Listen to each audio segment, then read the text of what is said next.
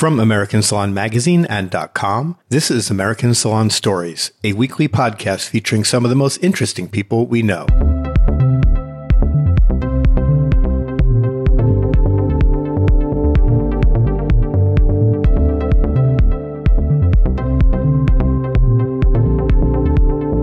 So, our guest today is Nick Stenson, the celebrity stylist, platform artist, and world class educator slash artist. He is a multiple time NAHA nominee. He's a former creative director for one of the world's largest chains of salons.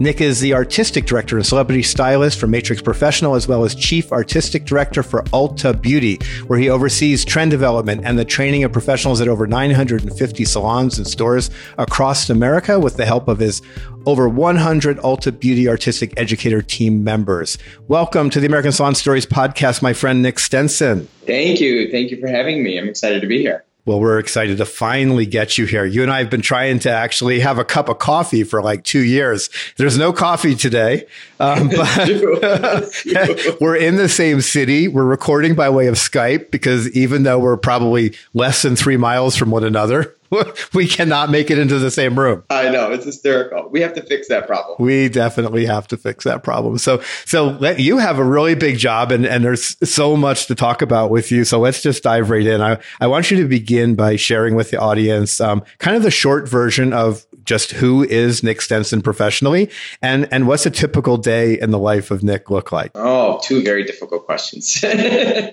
um, Nick Stenson professionally is somebody who's extremely passionate about this business.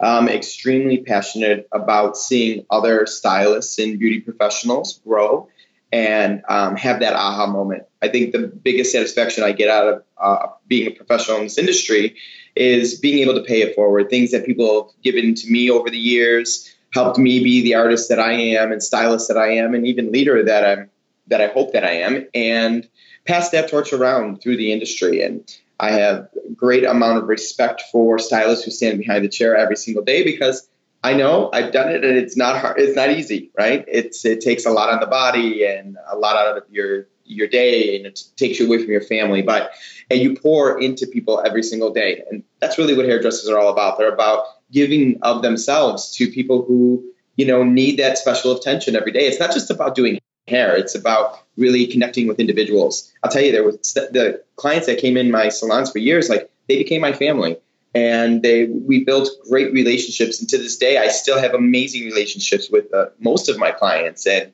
you know, um, I know stylists across the country feel the same way. So I feel like I'm I'm in this interesting unicorn kind of position where I get to um, hopefully inspire other stylists with the work that I'm doing. Um, I'm connected to two amazing brands with um, Matrix and Ulta Beauty. Matrix I've been with for over 15 years. I, I call it my Matrix family, and it definitely is. I every chance I get to work with everybody in that company I feel at home. I mean, they've just done an amazing job making me feel connected to the brand. Hence why I've never gone to any other brand because I just really feel that they've always given me the products that I need to create any look that I've ever needed. And I happen to get to work with a, a bunch of amazing people at the same time. So that's pretty cool.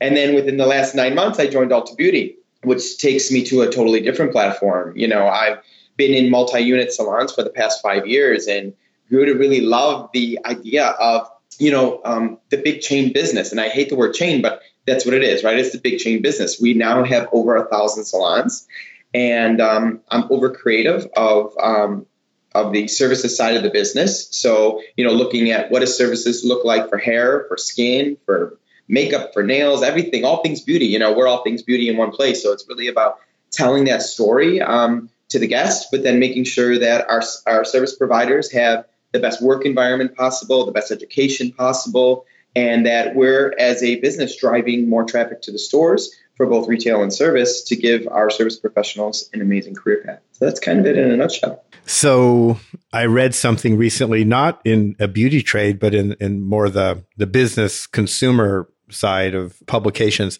And they pointed out that Ulta was one of the fastest growing companies, um, actually in the world. I mean, the growth curve is completely off the chart insane. Uh, they compared it to Amazon because Amazon, we all know, is like growing like weeds. And they said, well, Ulta is actually growing faster than Amazon. So that's got to be really exciting for you to join a company with that kind of growth curve going on. Yeah, you know, to, to be honest, it's a very fast paced company, which I love because I'm a very fast paced person, as you know. Like, I, I don't sit still for more than 20 seconds. So, the fact that I get to work with like minded people every single day that all are very passionate about one topic, and that's beauty. And every single day, everything is on the front of mind, and it's how to give more beauty to the world and how to make sure that we're servicing our guests with wow experiences and make sure that we give great, uh, great employment opportunities for not only our service providers but our um, associates on the retail side. We, we want to be the best place to work and the best place to get beauty services and products. So let's go way back. How I love to ask, kind of find out everybody's backstory. So, what drew you to the hair business? Sure. Um, well, I grew up in it my mother, um, before she retired, did hair for 37 years. She had a salon of her own. I had um, lots of people in my family did did hair, nails, makeup, skincare, everything. So um, the beauty industry was no nothing new to me. I, I was born into it, so to speak.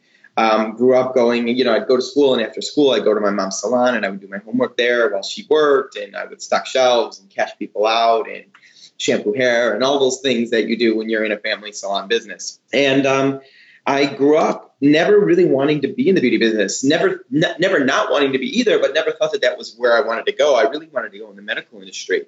I was very involved in sports medicine, physical therapy. Um, I was, as a matter of fact, at one point I was working in an emergency room doing the graveyard shift on a on a on a um, ambulance and um, it, it, was it was cool. My goal one day was to be an orthopedic surgeon. That's where I wanted to go. I was going off of a couple great scholarships, so I, I, I had a lot of passion for the medical industry. Now, knowing at the same time that I was also in the um, beauty industry with my mom, so you know, I would go work in the emergency room, and then the next day I would open the salon and work with her on the weekends in the salon for extra money. So it was kind of funny how I never really stepped away from the beauty business.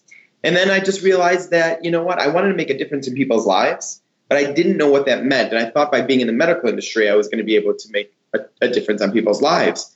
And then one day I was in the salon and I went, wow, I can actually do this in the beauty business. My mother is changing people's lives. I used to watch people, her salon had floor to ceiling windows um, in the front of the salon.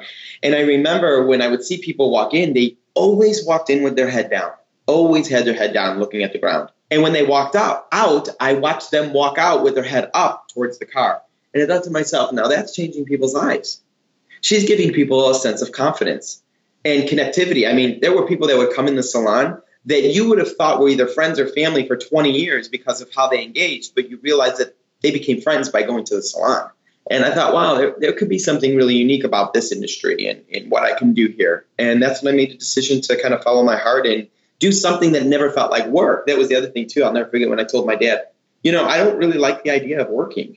And he's like, well, nobody does, but who are you? You know, like everybody's got to work for a living. And I said, yeah, but I need to figure out a way where I go to work every day and I never feel like I'm really working because I, I don't want to work. And he's like, well, oh boy, kid, you better wake up real fast. And and I did. I woke up real fast and found the beauty business. And you know, I just hit 20 years in the beauty business professionally and um, I've never worked a day in my life. So, a little known piece of trivia um, when you, I picked this up about 10, 12 years ago, and, and it has to do with people transitioning from outside of beauty into beauty. Number one place that people come from, the medical profession. Numero uno. And you're part of that statistic. I love that. Isn't that funny? Yeah, I did hear something like that, and I find that really fascinating. It was caregivers, right? I mean, I think people who look to go into the medical field, people who look to go in the professional beauty field, you're all caregivers. So, you know, if you're looking at something else, I think there's just a natural affinity, perhaps, for this industry from those who are who are interested in taking care of other people. So, very, very cool. You okay? So you went into the beauty business. You grew up in a family, so you were very familiar with it. At some point you became a salon owner. So talk a little bit about that journey of like how long were you behind the chair before you did it and and what drove you to that and what drove you to the next thing? Sure. So um, the one thing my mother said was, you know, if you're going to go do this, you're you're not going to work in my salon and, and just get you know take my business. Basically, you're going to go and you're going to learn how it is in the real world.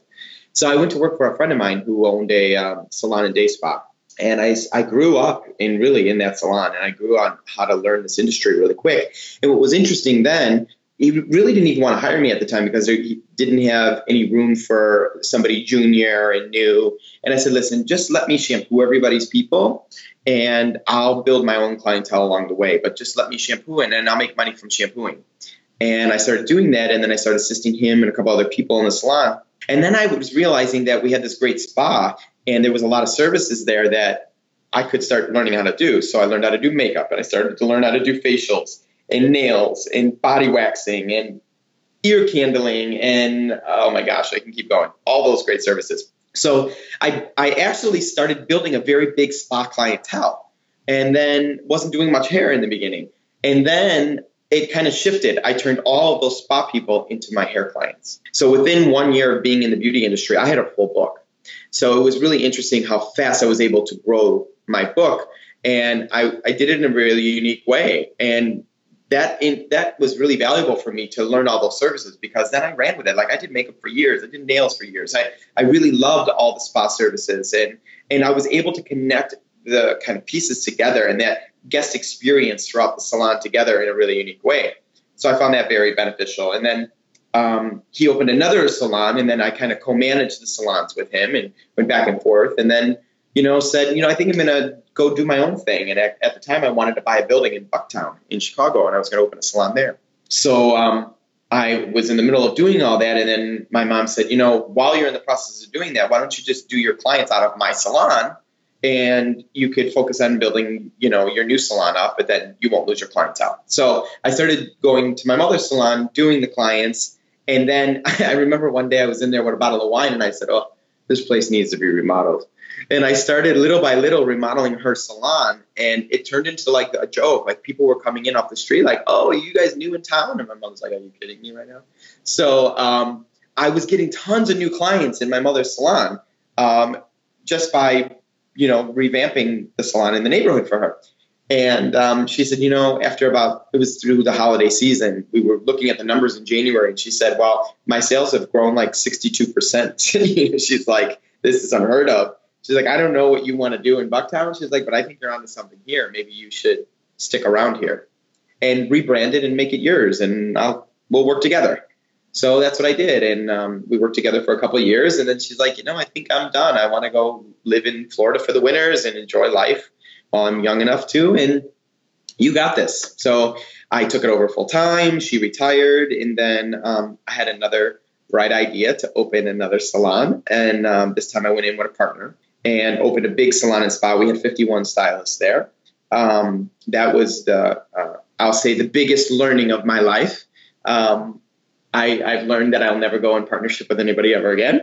I learned that um, bigger isn't always better, and I learned that I lost the the ability to connect with the guests at a very intimate level. So for me, um, being able to deliver that exceptional client experience was sacrificed because I was pulled in so many directions, and you know it just wasn't it wasn't what I wanted anymore. So I sold that salon and kept the small salon. And then I thought, you know, I think I, I'm kind of had it with Chicago. I'm going to move to New York City.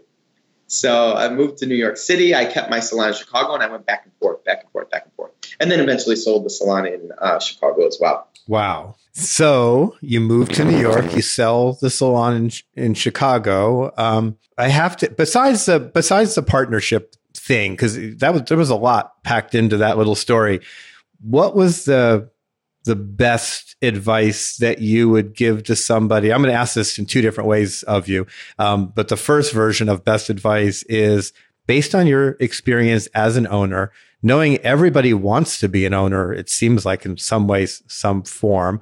What would be the best advice you would give to somebody who's kind of in that thought process? Should I be an owner? Shouldn't I be an owner? Sure. I would say number one thing I would think about very long and hard is just because you're an amazing hairdresser and you have a big clientele doesn't mean that you're going to necessarily be the most amazing business owner, right? There are different skill sets. So make sure that if you're thinking about opening a salon, that you're really thinking through it in a way of like, am I very strong in business? Do I understand marketing? Do I understand, you know, how to run with, you know, the taxes that are needed and how to do retailing and ordering and schedule management and all these things that go into being a true business owner. If you kind of check off all those things and say, yeah, yeah, I'm really, you know, sound in all those parts, and I'm really good at hair and I have a great clientele, then great. Being a salon owner might be for you. Um, but be cautious. Just just really make sure that there's a lot of people out there that feel like because they're really great hairdressers, they're going to be really great owners, and then they fail. And unfortunately, that knocks the wind out of your sails, right? And, and it sets you back in the sense of like you've worked so hard to build this great clientele, and you can't reap the rewards of it because you're being dragged down by the the business that you thought was going to be one way and it's not necessarily. So um, just think long and hard about what that looks like. I mean, there's a reason why there's you know companies like Ulta Beauty that provide all of that for you, so you don't have to think about it, and you could just be an amazing hairdresser in in the salon and make a great living and go home. And, and there's a lot to be said about both sides. It's just really what you like.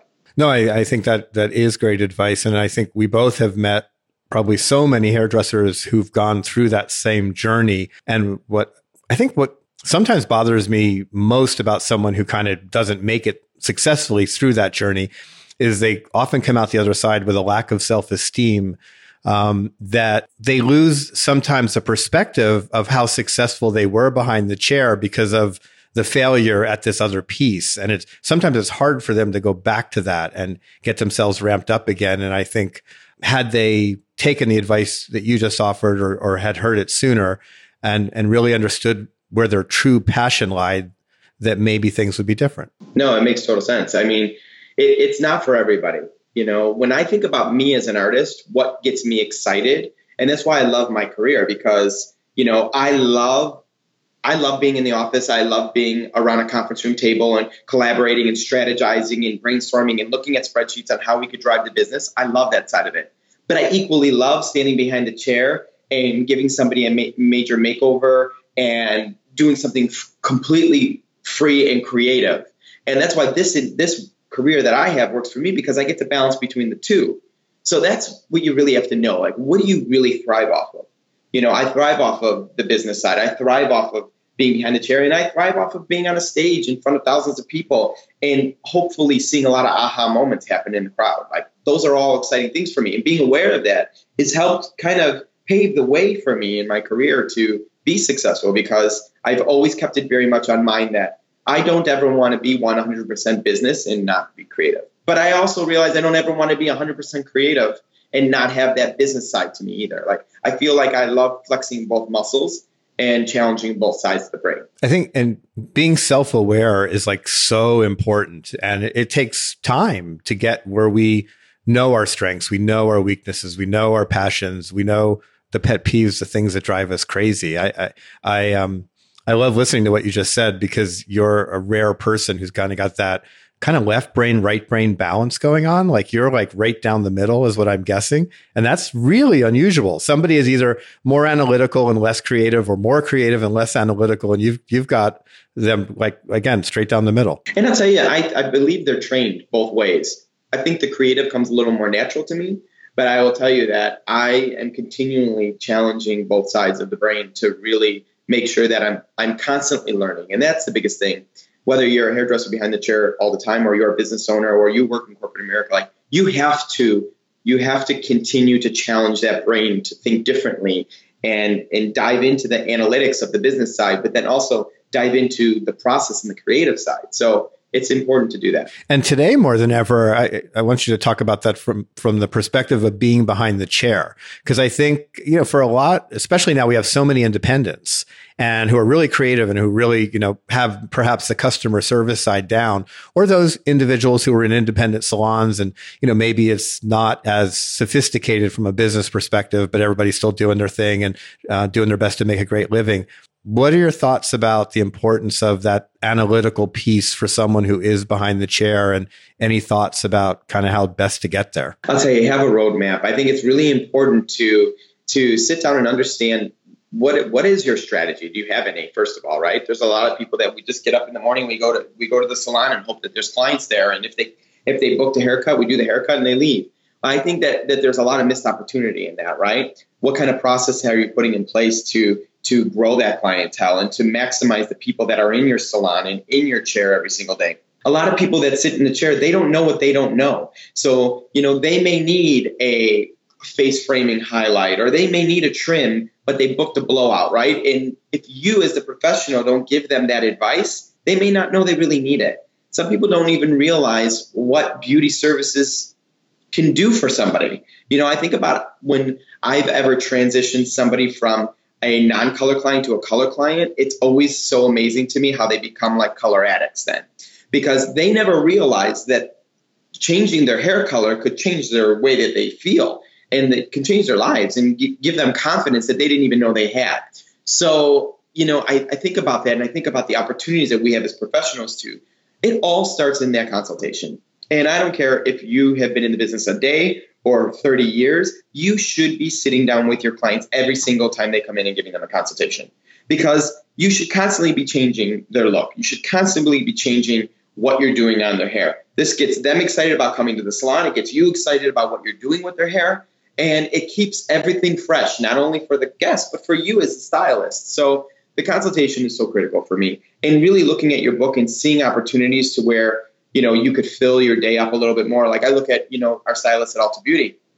I mean, we have 25 million known uh, loyalty members in our that shop our store. So when you think of the people who aren't booked for a service that day, but they're shopping our store for maybe some makeup or maybe some hair care products, you have the ability to walk just down the aisle, introduce yourself, explain the service, and then come in and get this great service done either that same day or the next day or whenever they want it. So I think about that like, how are you really maximizing wherever you are the ability to grow your clientele, the ability to add on services that make sense for the guest? And I'm not talking about giving them things that they don't need, but really opening their eyes to opportunities on how they can elevate their look or change their look or um, make their hair healthier or you know cut their hair in a different way that will give them a different edge you know there's so many things that you can do to empower women and men in um, and give them confidence that they didn't even know they needed.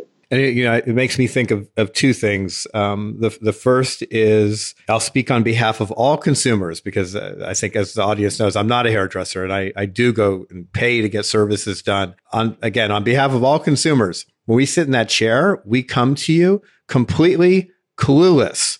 We we know very little we most of the time don't know what we want, even if we tell you what we want.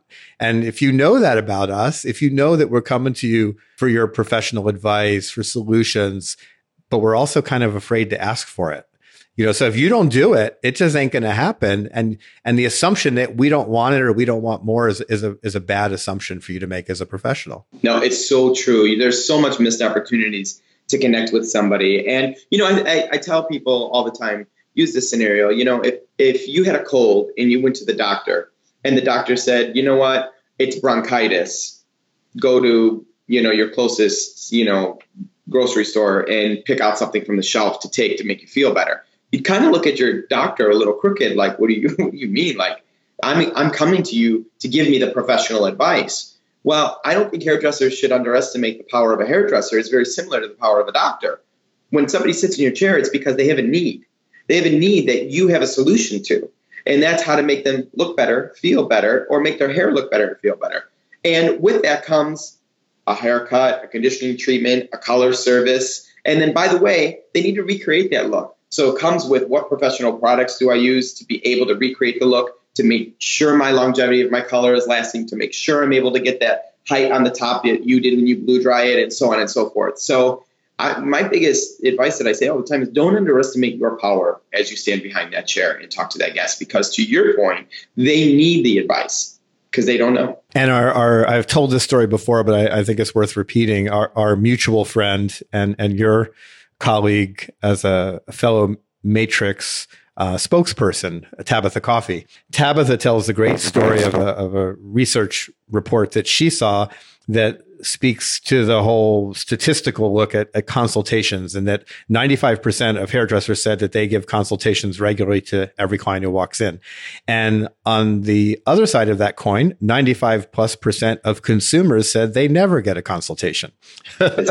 so yeah, and I think some of that goes to, well, what is a consultation and how do we perceive it on both sides? Sure. You know, I, I think if you, if I go sit in a chair and if you simply say, you know, um, well, do, you know, we want to kind of keep this the same or you know make a little adjustment. That 30 second thing, I don't perceive that as a consultation. No and, way. And yet I think many people providing the service, that's what they're doing and that's what they perceive. And back to your point, so many missed opportunities. So many missed opportunities. You need to understand who you're working with. Not every person that comes in has the same needs. And not every person that comes in is going to want everything or want nothing. Like you really have to understand what do they do for a living? What kind of work environment are they in? What do they like to do in their free time? And you ask those kinds of questions so you can understand is this somebody who's going to want something extremely avant garde or is this somebody who wants something extremely conservative? By getting to know that person and knowing their lifestyle is going to help you to guide that conversation so that you know what to give to them. You know, seven out of 10 people who are not happy with what you did is not because they weren't happy with the, the work that you did, it's because it wasn't what they wanted. So it's because you never listened to them and didn't have that proper consultation. And the guest walked away going, This isn't what I wanted. But then you're going, But I gave you this great color and great haircut. How could you not be happy? Well, because it doesn't matter how great the haircut and color is if you didn't listen. Yes.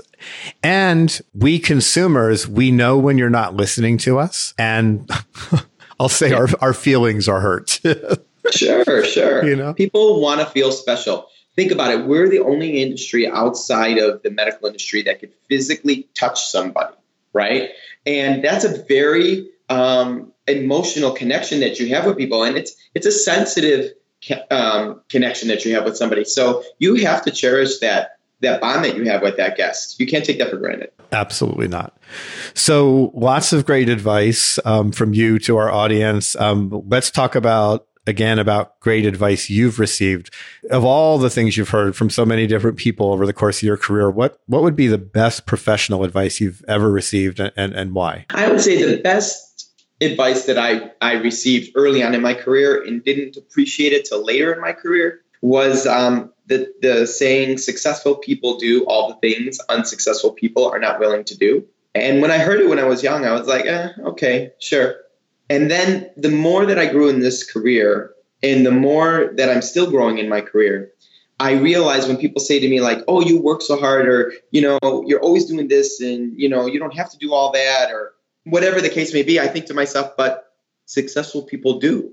That's what you, you do. You just do, and you never say no." And I and I don't ever say. It's still to this day. Sometimes people challenge me all the time to say no because uh, I take on a little too much sometimes. But I would say for for stylists out there, do the hard work.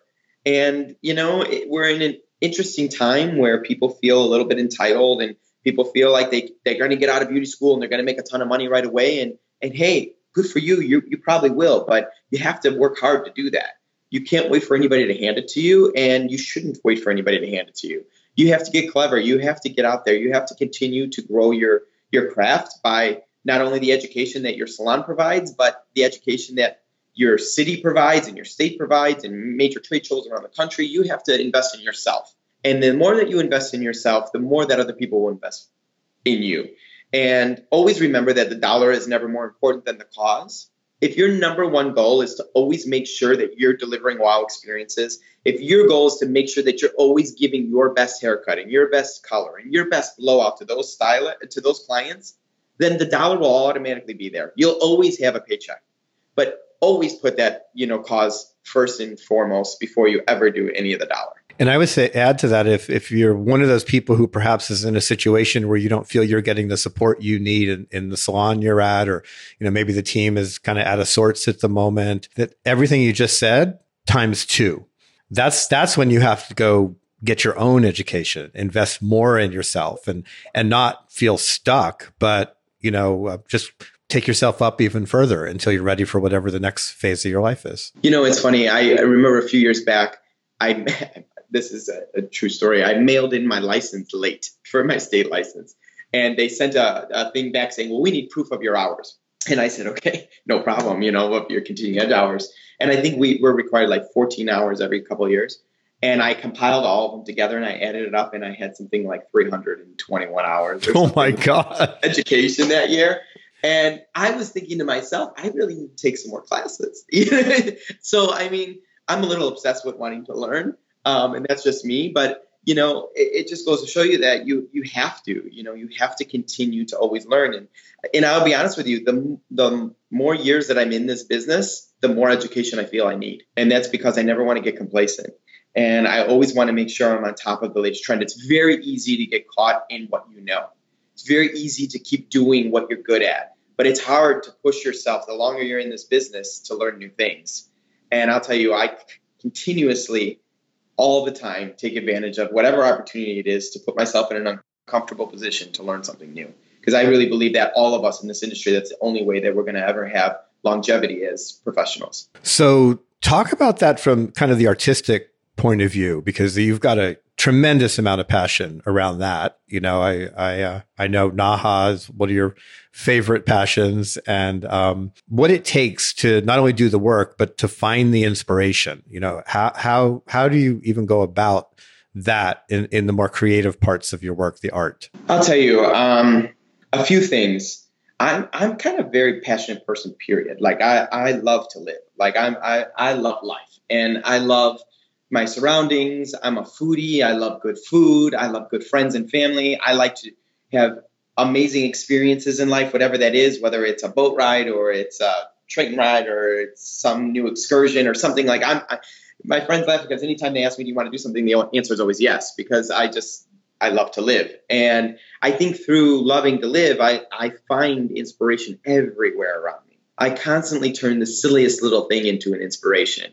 You know, I'm working on something, I don't want to give it all away, but um, it was something just around, um, you know, being in, in the streets and in the traffic that was going crazy all over. And I was like, oh my gosh, I'm never going to be able to cross the street.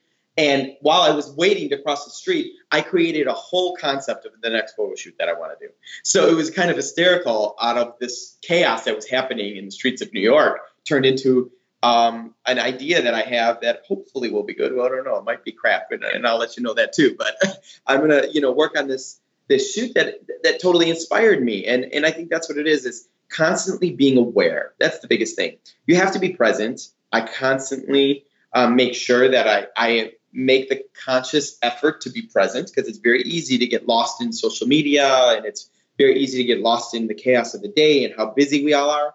But I try to really check myself and make sure that I'm present with my surroundings, enjoy the moment, live in the moment, and um, turn that moment into what's inspiring around me at that time. And, and that turns into a lot of art that I create. So I love all of that. Um, you're a power networker. Um, I I see you everywhere and I see you with some of the more interesting people in the professional industry.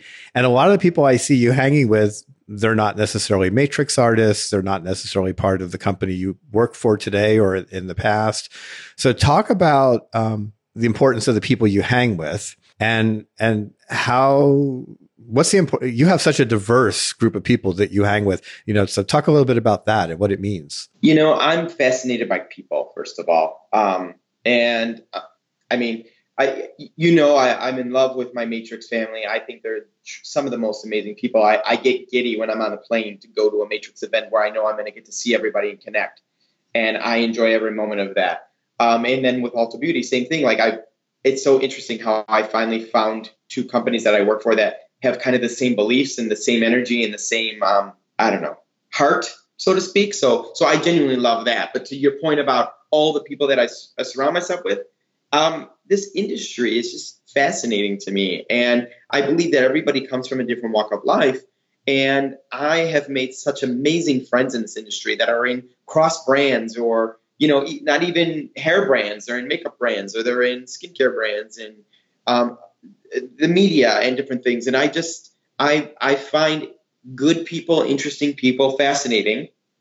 I enjoy connecting with people. I enjoy hearing people's stories. Like even this conversation we're having right now, I completely enjoy this because we, a we never get a chance to do this, but b like you know um, you're somebody who I've known for years and and respect your career path and and we have had great interesting conversations through the years back and forth and and I believe that in life you surround yourself with people that inspire you and people that you want to be more like and people that help you whether it's psychological or emotional or tangible technically that that inspire you to be better as a person whether it's um, whatever capacity in your life. And and i really believe that the people i surround myself with are people that have in some capacity in my life have made me a better person and continue to make me a better person. And i also on the flip side of that I make a very conscious effort to stay away from people that um, live in a very negative place and live in a very um, uh, victim type, you know, life. I, I'm I believe you're a victim to your life because you choose to be. And I, you know, hey, listen, we all have bad days and we all have bad stints. I can tell you this road of my career has not been paved in gold. There's been a lot of um, very difficult times throughout my career, but I've learned so many amazing things through that process. So I realize that I feed off energy and I feed off good people, and uh, I just really, I really enjoy it. I really enjoy the people that I get to surround myself with. So when we get to go to great events in this industry, it's like old, uh, it's like going to summer camp. I love it. How do you? Because I, I always, every time I see you when I walk away, I'm like, I have kind of the same thought. It's like Energizer Bunny on steroids. it's like you would give the Energizer Bunny a run for his money. Um, I mean, I think some of that you just have this natural energy and pace. I'm, I'm assuming, but but we all hit walls, and and you've got so many balls up in the air. I mean, does that occasionally happen? And if it does, you know how any thoughts on you know how to recharge yourself? Yeah. Um, definitely it does happen. I'm definitely not superman although i, I think i am sometimes. I, I try to be sometimes but i'm definitely not. Um, i'm really lucky because i have a pretty amazing family and i have a, a pretty amazing other half and they allow me to really crash when i need to crash. And um, they're very big nurturers. Like i'll take my mom and my dad and, and my other half jeff like those three people especially um, they know how to really let me just completely unwind and just be just be and and be very supportive. And when i get to be around my family and that that's my extended family both my future in-laws my um, my brothers and sisters and their kids and things like that like that fills me back up that fills my cup back up i'm very much about my my very tight core group of friends and my family and that is definitely something that when I get to make a dinner for everybody and have them at my house, I love to cook. That to me fills me back up. And as tired as I may be from coming off of something, having everybody in my home and eating and laughing and talking, like that does, that fills my cup back up. And then there's other things like I, I definitely love being on the water. That's probably my favorite thing to do in my pastime whenever I get the opportunity is to jump on a boat and get out on the water and just decompress and take in, you know, life's beautiful surroundings. And that that is probably the biggest way that if, when I want to reconnect with Earth and really get back in and fill my cup back up, I, I, make sure to do that. Now I'm realizing the older that I'm getting to, the importance of eating right and getting up and exercising, like that kind of stuff. Although um, I'm vain and physical, I want to, you know, also look my best, which I've got a long way to go on that. But I realize that it's not even a option anymore; it's a necessity. So, um, getting up and working out before I start a day, whether I'm going to the office or doing a show, I have a better show or I have a better day in the office. Or, you know, feeding myself with like healthy choices versus throwing a piece of pizza in my mouth or potato chips. I have the brain capacity to think clearer and to sustain my day a little more. But on the flip side, I'm not going to give up a good cocktail either. So like at night, I, you know, I don't care if we're going out and still continuing to work. I want a really great glass of red wine or a really good martini. So, you know, I'm human in that regards as well. And you reward yourself for all that that hard work. But uh, right. but but you also bring up a really important point because again, we've both done this for a long time. I'm sure we both have met over the years many people whose careers were cut short because they just didn't take the time to take care of their bodies and and and and your body is your most important tool in this business. I used to think that it was um like, oh, I can't take the time for myself because I have all this other stuff to do. And then it was actually um, Ammon Carver, who's my best friend, said to me, he's like, you know, he's like, in order to give of yourself, you have to give back to yourself. And it's it's not like you're doing something special. You're taking the time to recharge you and to invest in you and your body and your mind. And you need that time alone in the gym and or running outside or whatever that case may be to um, reinvest back into yourself so that you can give to others. And um, I truly believe that. I mean, my other half does that every single day. Ammon does that every single day. So they're really great um, examples of what that looks like. I don't always follow it, but I definitely hear them loud and clear in my ear going, get to the gym, uh, go run for a while, or, you know, take time to invest in yourself. So speaking of what that looks like, so um, Ammon Carver, um, yep. everybody Google him. Um, you're not going to look that way by going to the gym. I don't know what he does. I don't know where it comes from, um, but yeah, well, you know, he's got some God gift stuff there, that's for sure. But I will tell you, he is a very diligent uh, workout guy. He works out every single day. He eats like a machine. He's a very healthy eater. Um, he's very dedicated to making sure that he looks, you know, on point. And, and I really think as much as he wants to look, and I'm not speaking for him, but knowing him as well as I do, as much as he wants to look good, it's very important for him that he has that time to process and think. He's a thinker and he needs that time to really think through like what's my day look like? How am i going to be the best me? What do i need to do for my team? What do i need to do for my guests? And things like that. And he uses that time to really take that advantage and, and, and process his day out that way and I we're going to have to have him on the podcast because he's just he's such a successful salon owner, educator, artist. You know, work behind the chair. Yeah. Um, you know, he he's done it all. Um, and uh, again, I've I've got I'm putting him on the list. Put him on the um, on, on, the list. Let's talk about something I think so many people have interest in, and that is becoming an educator, an artist, a spokesperson for a brand. Mm-hmm. And um, it's a big part of your life. Um, and you've been doing it for a good while, as you, you mentioned earlier. So, any share, share some a little bit of the journey for you in, in making your way to Matrix.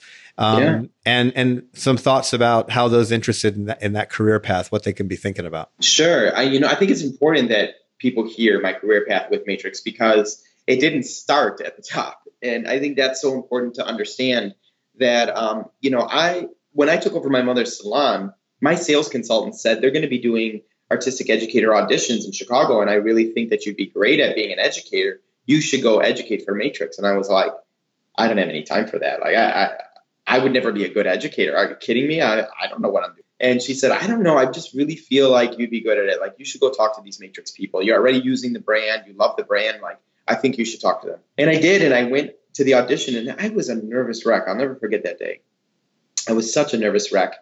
And um, to the point where this amazing woman, Lisa, said to me, she's like, okay, sit down and take a deep breath. You're so nervous, but you have the answers. She goes, now I want you to write them down. I'm going to ask you the question, write them down. Don't even say them out loud. And I would just write them all down and write them all down. And then she goes, okay, let me look at the piece of paper. And she goes, see, you had all the answers all along.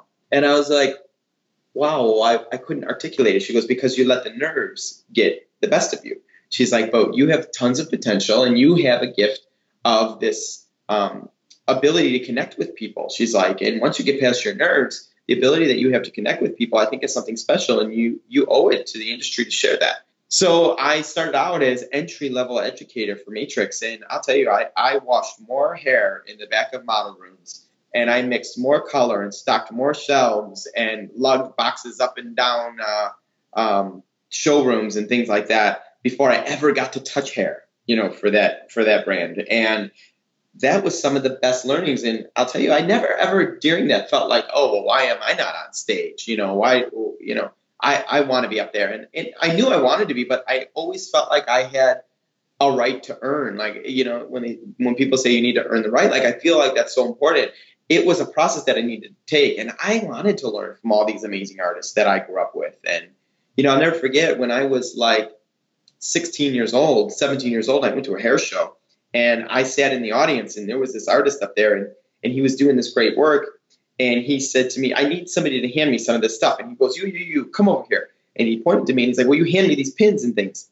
And I said, Yeah, of course. And I was like, Okay. And I started handing him that stuff. And fast forward all these years later, it's Nicholas French. And it's funny how I handed him bobby pins before I even knew I wanted to be a hairdresser. And then I'm fortunate enough throughout my career to have been mentored by him and, stood on stages with him across America, you know, um, and so you just never know. But it started out very, very much, you know, learning the brand and learning the culture and understanding that, you know, um, you needed to really spend time learning and coming into your own. Like I needed to, I needed to learn how to be a good educator. I needed to learn how to be a spokesperson. I needed to learn how to be able to transfer knowledge from myself to somebody else in a way that wasn't complicated. And that took years and years and years before I learned that to do it really kind of without having to think about it. And then um, I grew. I, I became, you know, I was an educator for years, and then I got on the design team, and then was put on the uh, as an artistic director. And um, it's been a 15 year journey for sure. So for anybody who may be listening who doesn't know the name Nicholas French, again, I think worth googling. One of the most brilliant artists in the industry. Um, Definitely. He's creative genius. Absolutely. Many time NAHA winner. Shows up at everything. Again, such a great role model for so many people because he doesn't have to do what he does. I mean, he could, he could have been done with this, but his passion is just such a great example to anybody who wants to be successful in this business. And you're, you, you, I mean, I think one of the thing, cool things about your life, it's, it's certainly very cool about mine is we get to come in contact with so many brilliant people and learn from them. You know, it's interesting when you think about how people impact this industry. You know, you look at the Nicholas Frenches of the world, right? Who they know no other way but to inspire and educate other hairdressers. That's like they live and breathe it. And then you look at people like Mark Bustos, who you just had on your podcast, who, you know, he gives of himself when he's not working to people who don't have the money to get these great services. And he his whole thing is about doing something nice for somebody else. And that's his way of giving back. And then you look at Sonia Dove, you know, and she's somebody who gives back truly from being a passionate woman who just grew up in this industry and loves it to death and loves sharing her knowledge. She'll give you the shirt off her back, right? Yep. So so many people like that. And I can go on and on with the list of people because I, I do believe that our, our industry is full of pretty amazing people like that that do amazing things for so many different types of people in the world. And and it's it's still inspiring to me every single day. Like, you know, I get excited when I think of the different people that I get to work with because I think, wow, you don't even realize it, but you're inspiring me to want to be better. And for anybody out there who's who's looking to grow in their career, who wants to be a platform artist, who wants to be an educator, you know, connect with somebody that has the values that you have or that has the style that you have and and and really learn from them and understand what their career path was like. And if you're looking to go to a brand and be a brand educator, don't just go to any brand and don't jump from brand to brand. You need to be with a brand that you connect with because you truly believe in that brand you know, I get I get the privilege of you know representing Matrix not because I think that you know they give me a paycheck and and I can talk about shampoo all day long. No, I genuinely believe that I've been successful for the last 20 years of my career because their products have helped me create what I want. So I genuinely feel connected to that brand and always have. And until the day I don't feel connected to that brand, I hope to always be there. And, and that's the thing. The advice is like get connected. This industry is full of easy ways to get connected today. I mean, social media, look at it. I mean, there's so many ways to connect to artists today in a much easier way than it was when I got in this business. So stay connected. Don't get caught in your own little circle of just doing hair in the salon every single day and going home and then and repeating it the next day.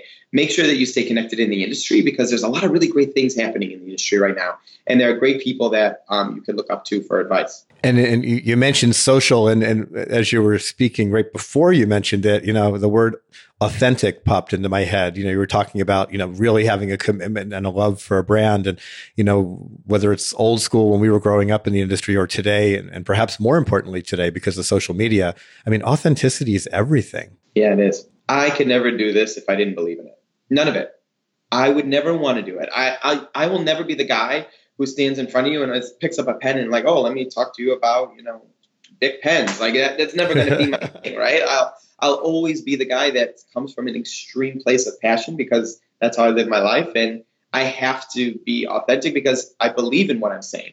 And you'll know I'm I'm too transparent in the way in the way that I speak and my facial expression to know that if I'm not believing what I'm saying. So uh, I'm I'm a firm believer that um, if I'm talking about it, it's because I really believe it. And going back to the beginning of our conversation and, and the comment you made to your dad about not wanting to work, being inauthentic is really hard work. Talking about something, a big pen as an example, or a bottle of shampoo, perhaps to a client that you don't have passion for, that's work.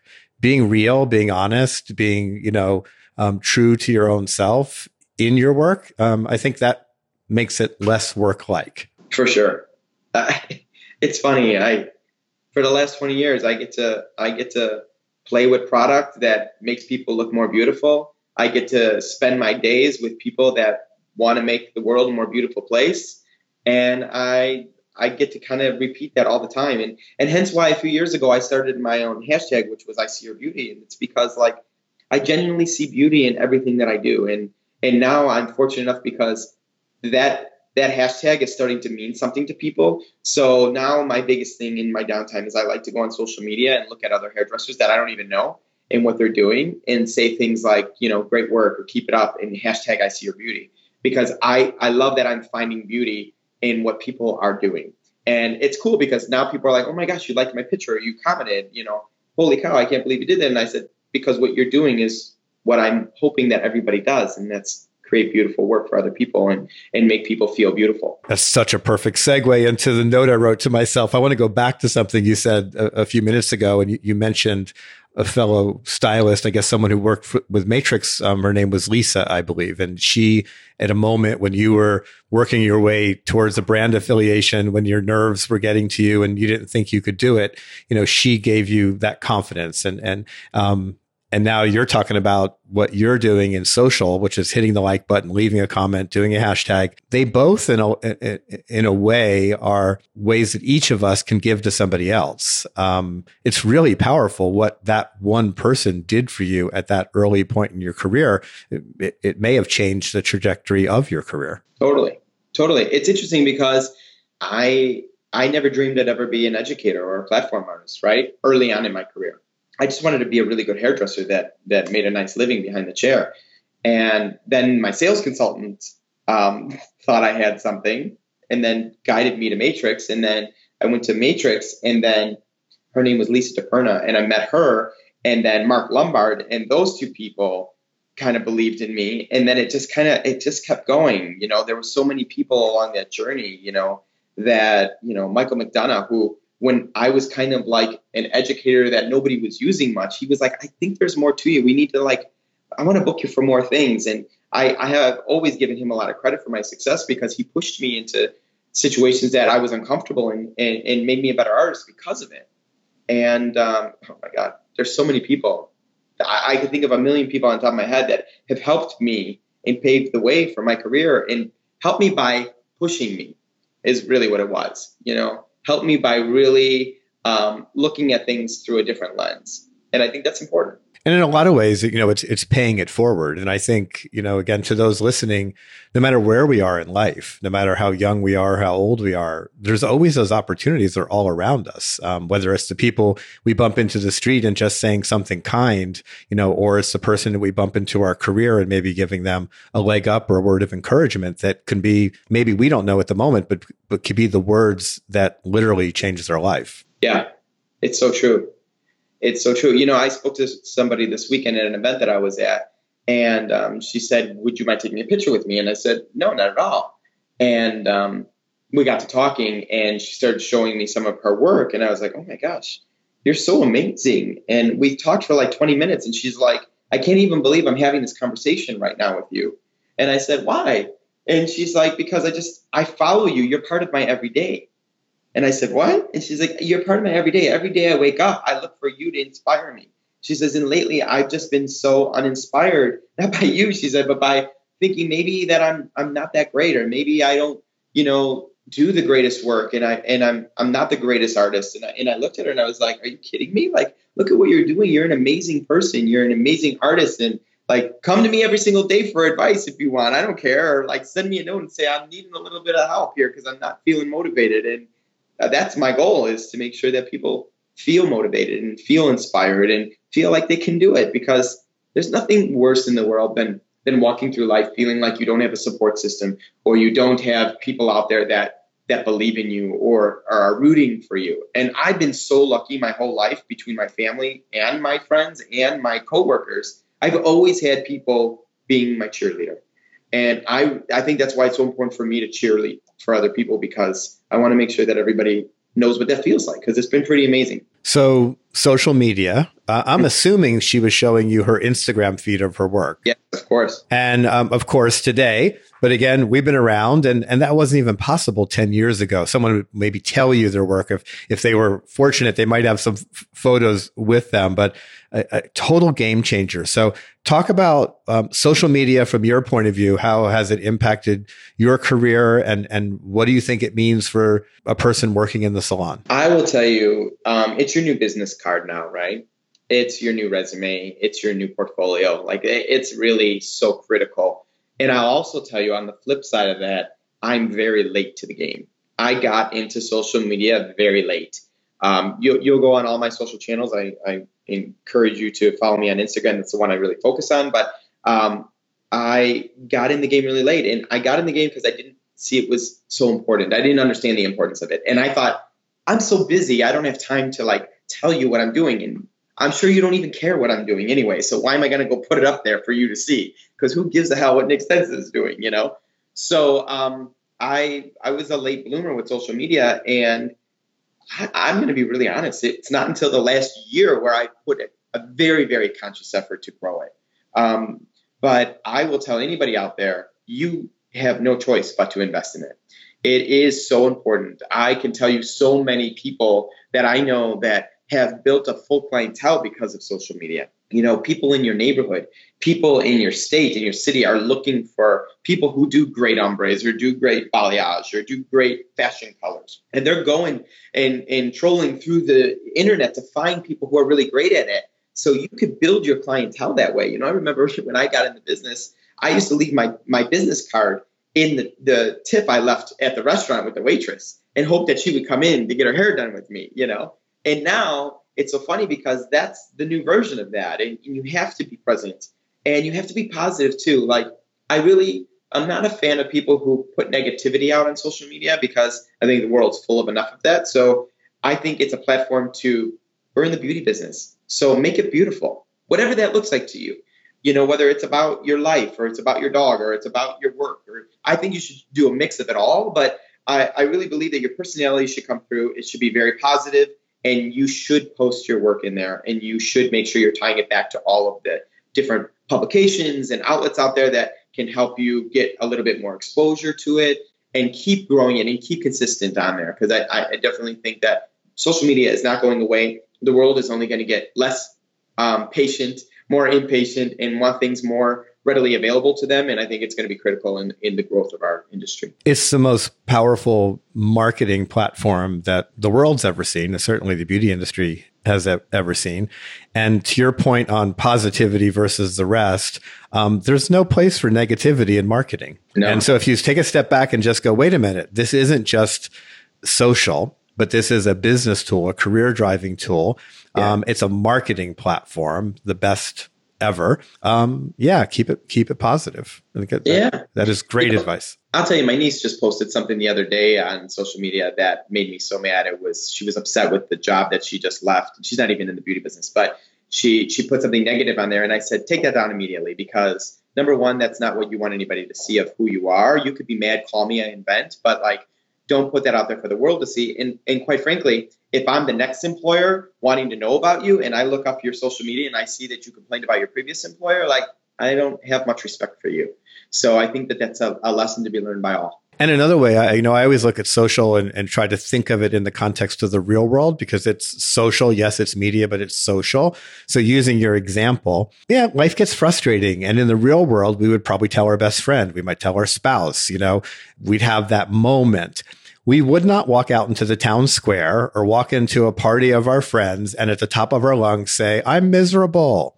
Right. We wouldn't do it. and, and that is when you put it on social. And if you've got 200 friends or 2000 friends, it's like walking into the town square and screaming negativity. It is. And here's the other thing too. Don't let social media replace connections with people. Yes. You know, that's the other thing too. We all need the social outlets, but you know, if you're frustrated, call your best friend and, and have a conversation because that's fulfilling. Or say, let's go for coffee or for a drink or let's go for dinner or we'll walk on the park, whatever. Because you need that connection with people. And just because social media is so uh, important to where we're going as an industry, um, I think it's equally important to connect with people and not forget that there's an outlet of people that really care about you and want that time. And also remember that um, in our business, marketing is a never ending process and, it, and we shouldn't limit it to social. And I think everybody should steal your idea. And the next time you're in a restaurant and you leave a tip, leave your business card right? Because it because it's a great idea. And and it's it's another layer to the marketing you know onion if you will. Um, so so I, I love that. It's, that's that's really great advice. So i love to ask everybody the question you know what are you currently reading listening to viewing obsessing about um, something that may inspire someone else in our audience that you'd like to share? I'll tell you um, I am not the best at like reading novels and books. I have the worst ADD. And it's funny because you talk about inspiration. Like I'll start reading a book and then something in the story will inspire me to uh, for something about work. So I'll put the book down and then I'll start typing some idea that I just got out of that. So I'm terrible at really committing to books, even though I, I love to do it when I can. My biggest obsession is I think coffee table books.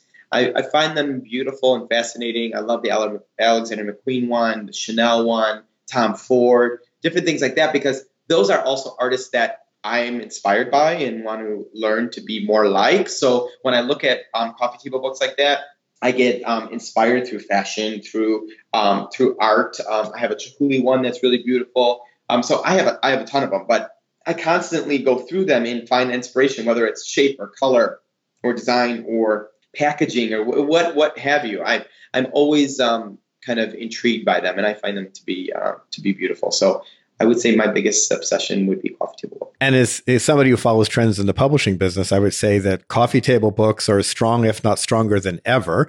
Um, coffee tip coffee table books will not be replaced by a Kindle. They will not be replaced by, you know, digital and social. And so, um, what a great choice and a, and a, great recommendation. And I'll say to you, and I, I, I say this often on the podcast, um, for those who are challenged with books and, you know, the world's filled with great ones. And as you say, when you get time, you try to dive in. Um, Audible, I have become such a big fan of audiobooks and Audible.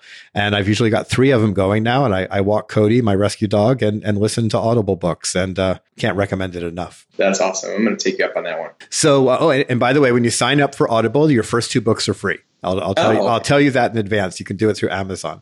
Um, there's my Audible commercial for there the day. so, so tell everybody where they can find you on social, um, and if you know it off the top of your head, also where they can find um, Ulta and Matrix. Yeah, definitely. So it's pretty simple. As far as me, um, you can Google Nick Stenson. Um, also, um, I have nickstenson.com. It, it links to everything that's me.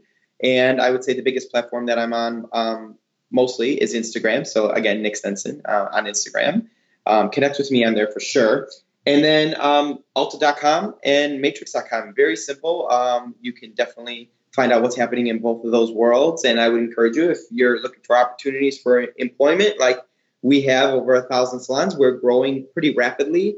Um, we're on target to open 100 stores a year for the next few years with amazing salons in them. So we're always looking for very passionate people. I tell people, you know, we're not looking for people who want a job. We're looking for people who want to grow their career and are passionate about beauty, um, maybe as much as I am. and um, so yeah, you can definitely link to our career site there and, and learn more about it. But um, or you can find me on social media and I'll tell you anything you want to know about it. Love it all. I love that we've had this this time together. We're, we're doing this by way of Skype. I can see the Hancock Tower behind you.